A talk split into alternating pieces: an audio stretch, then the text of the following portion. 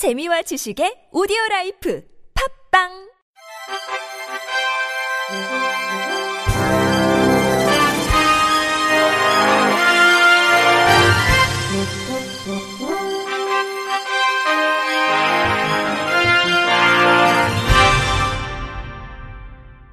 청취자 여러분 안녕하십니까? 9월 20일 화요일 KBS 뉴스입니다. 시청각 장애인이 소외받지 않고 더불어 소통할 수 있는 환경을 만들어가기 위해 특수언어 정책을 전담하는 기능이 보강됩니다. 행정자치부와 문화체육관광부가 시청각 장애인의 언어권 향상을 위한 국립국어원의 기능을 개편하는 내용을 담은 문체부와 그 소속기관 직제 일부 개정령안이 오늘 국무회의에서 의결됐습니다. 우선 특수언어진흥과가 신설돼 특수언어의 보급과 사용 환경 개선 정책을 전담합니다. 특수언어진흥과는 국립국어원의 어문연구실 안에 신설되며 이에 따라 국립국어원은 2부 6과 체제에서 2부 7과 체제로 재편됩니다. 특수언어진흥과는 한국수어언어법과 점자법에 따라 한국 수어와 점자의 발전을 위한 기본 계획을 5년마다 수립해 시행하게 됩니다. 이에 따라 앞으로 대용량 한국 수어 영상 자료와 한국 수어 사전을 구축하는 등 특수 언어 정보화 지원 체계를 구축하고 한국 수어 전문 용어 표준화, 한국 점자 규격 표준화 등을 통해 특수 언어의 보급 기관을 조성함으로써 시청각 장애인의 정보 접근성이 크게 향상될 전망입니다. 또 시청각 장애인이 사회 활동에 더욱 적극적으로 참여할 수 있도록 특수 언어 교육 과정과 교재를 개발해 보급하고 한국 수어 및 점자 문화학교 운영 등을 통해 시청각 장애인의 언어 소통 환경과 국어 능력을 개선하는 사업도 진행됩니다. 정부가 축사노예, 타이어노예 등 최근 잇따라 발생한 지적장애인 학대 사례가 또 있는지 확인하기 위해 오늘부터 한 달간 장애인 인권 실태를 집중 점검하기로 했습니다. 우선 빅데이터 분석을 통해 학대 피해 가능성이 큰 재가장애인 1만 명을 인권 실태 점검 대상으로 선정해 방문 조사하고 소재가 명확하지 않거나 장기 미거주자로 확인되면 경찰에 수자를 의뢰하기로 했습니다.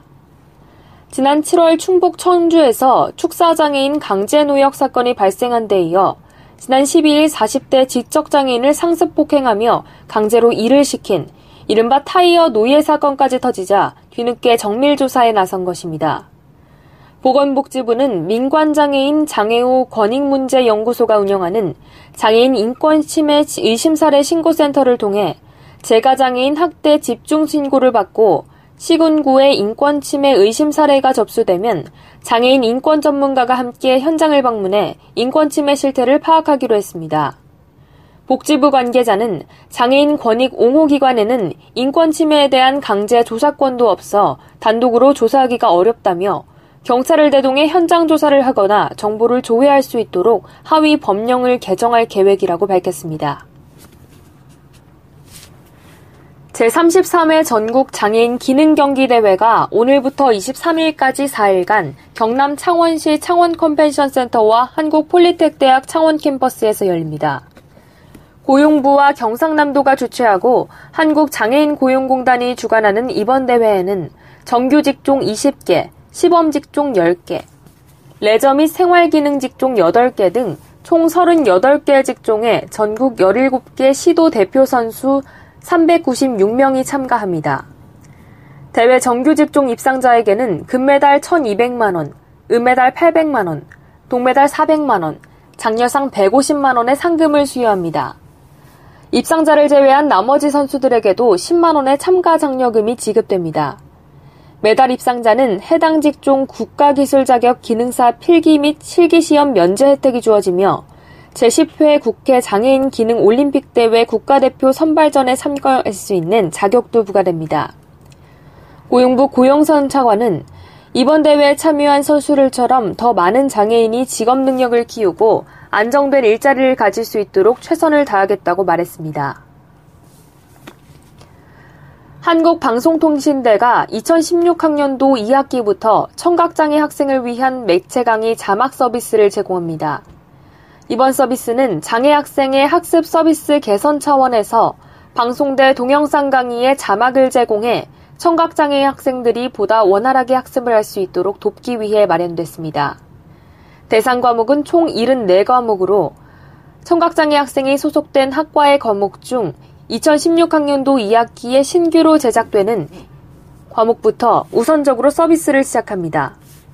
자막 시청은 인터넷과 모바일을 통해 학습 시 가능하며 학습 메뉴 중 본 강의에 해당하는 학습하기 동영상에 제공됩니다.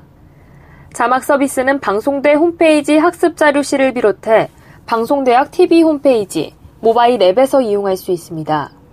신현욱 방송대 디지털 미디어 센터 원장은 누구에게나 열려있는 국립 한국방송통신대학교에서는 몸은 불편하지만 그 누구보다 큰 열정을 가지고 열심히 공부하고 있는 장애인 학우들이 적지 않다며 앞으로도 방송대는 차별 없는 교육복지 실현을 위해 학습 환경을 지속적으로 개선해 나갈 것이라고 전했습니다. 나사렛 대학교는 어제 오후 교내에서 SK그룹의 2016년 하반기 장애인 채용 설명회가 열렸다고 밝혔습니다. 재학생과 졸업생 등 취업준비생 100여 명이 참여한 이날 설명회에서는 SK 이노베이션 6개 계열사를 비롯해 SK가스, SK텔레콤, SK하이닉스, SK브로드밴드, SK네트웍스 등 SK그룹 11개 업체가 참여했습니다. 이날 설명회에서는 채용 담당자들의 역량 개발, 자기소개서 코칭 등 1대1 맞춤형 채용 상담 서비스도 마련됐습니다. 앞서 SK그룹과 한국장애인고용공단은 지난 9월 9일부터 장애인 일자리 확대를 위해 수도권을 시작으로 충남권, 호남권, 영남권 등 권역별 거점대학을 찾아 채용 설명회를 진행 중입니다.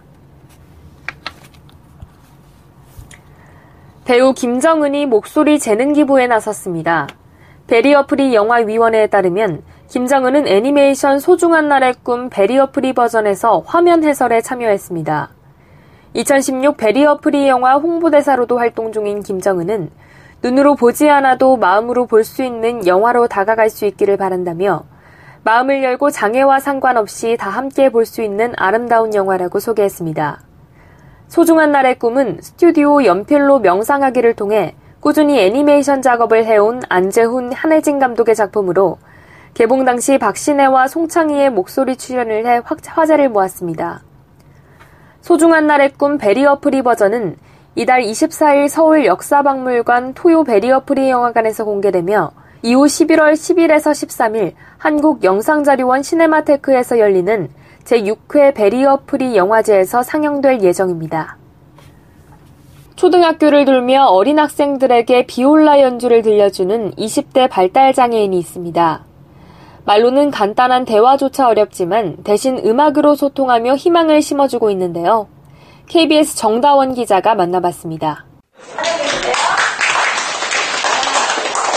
초등학교 교실에 비올라를 든 남성이 들어와 자신을 소개합니다. 녹취 백승희 비올리스트 1급 발달장애인. 저는 피아노 발달어 아자고 있습니다. 저는 비올라 연주자로 활동하고 있습니다. 어느울한 말씨에 당황한 아이들. 그러나 안을 채우는 유려한 선율에 당황스러움은 경이로움으로 바뀝니다. 인터뷰 박민수 초등학교 3학년 장애인이 이렇게 연주를 잘할 수 있는지는 상상도 못했어요. 1급 발달 장애인인 25살 백승희 씨. 간단한 대화조차 버거워하자 어머니는 10년 전 승희 씨에게 비올라를 소개했습니다. 인터뷰 정양미 백승희 어머니 비올라 소리 제일 좋아합니다. 여러 명 같이 하니까 친구 소리도 들어야 되고 좋다고 하더라고요. 도레미파솔라 시 음계를 외우는 데만 1년. 포기하지 않고 맹 연습을 거듭한 끝에 5년 전엔 장애인 오케스트라의 단원이 됐고 이후 초등학교를 돌며 비올라 연주를 하고 있습니다. 아이들과 함께하면서 승희 씨에겐 더 큰 꿈이 생겼습니다. 인터뷰 백승희 비올리스트 1급 발달 장애인 이거 하게 됐어요? 해요? 친구들한테 가르쳐요. 오래오래 해요. 비올라 선율을 타고 교사가 돼 아이들과 대화하려는 승희 씨의 희망도 커가고 있습니다. KBS 뉴스 정다운입니다. 끝으로 날씨입니다. 동해 북부 해상에 위치한 고기압의 영향을 받다가 차차 그 가장자리에 들겠습니다. 전국이 대체로 맑다가 오후에 구름이 많아지겠고 제주도는 구름이 많겠습니다. 아침 최저 기온은 9도에서 19도, 낮 최고 기온은 21도에서 26도가 되겠습니다. 바다의 물결은 남해 서부 동쪽 먼바다와 남해 동부 전해상, 제주도 전해상, 동해 전해상에서 1에서 4m로 매우 높게 일겠고 그 밖의 해상에서는 0.5에서 2.5m로 일겠습니다. 이상으로 9월 20일 KBRC 뉴스를 마칩니다. 지금까지 제작의 권순철, 진행의 주소연이었습니다. 곧이어 주간야구 외가 재방송됩니다. 고맙습니다. KBIC